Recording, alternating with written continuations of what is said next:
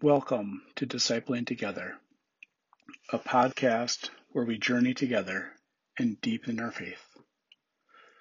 My name is Pastor Dan, and I'm a pastor in southern Minnesota in the United Methodist Church.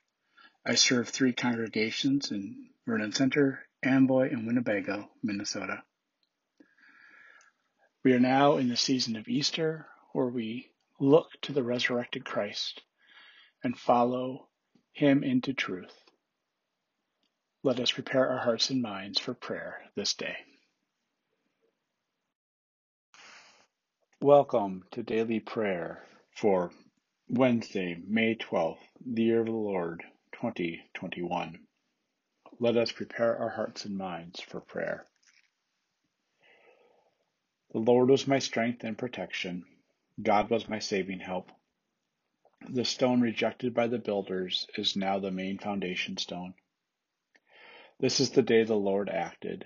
We will rejoice and celebrate in it. Very early on the first day of the week, just after sunrise, they came to the tomb. Going into the tomb, they saw a young person in a white robe. The youth said to them, You are looking for Jesus of Nazareth, who was crucified. He has been raised. He isn't here. Go, tell his disciples. Our reading today comes from the 11th chapter of Deuteronomy.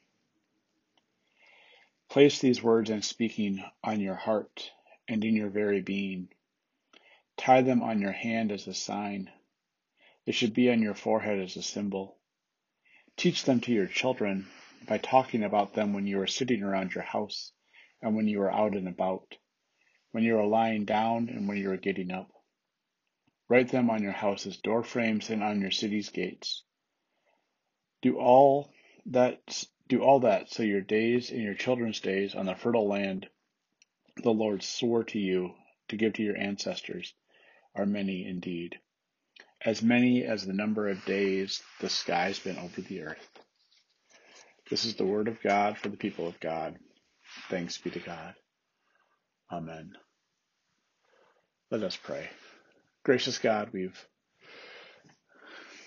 come to you this day and maybe have forgotten to share your words of love, your words of encouragement, your amazing grace, and those stories of them with your children, with our children, that they may know you as our grandparents knew you, as our great grandparents knew you.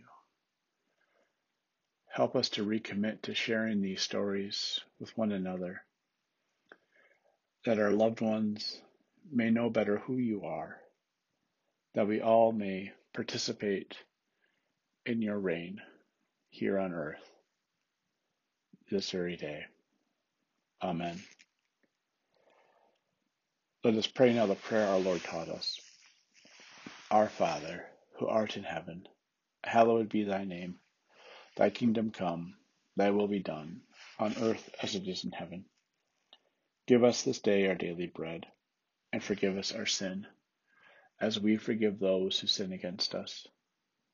And lead us not into temptation, but deliver us from evil. For thine is the kingdom, and the power, and the glory forever. Amen. Let us confess our faith using the Apostolic Creed. I believe in God the Father Almighty, creator of heaven and earth. I believe in Jesus Christ, God's only Son, our Lord, who was conceived by the Holy Spirit, born of the Virgin Mary, suffered under Pontius Pilate, was crucified, died, and was buried. He descended to the dead. On the third day he rose again. He ascended into heaven, is seated at the right hand of the Father, and will come again to judge the quick and the dead.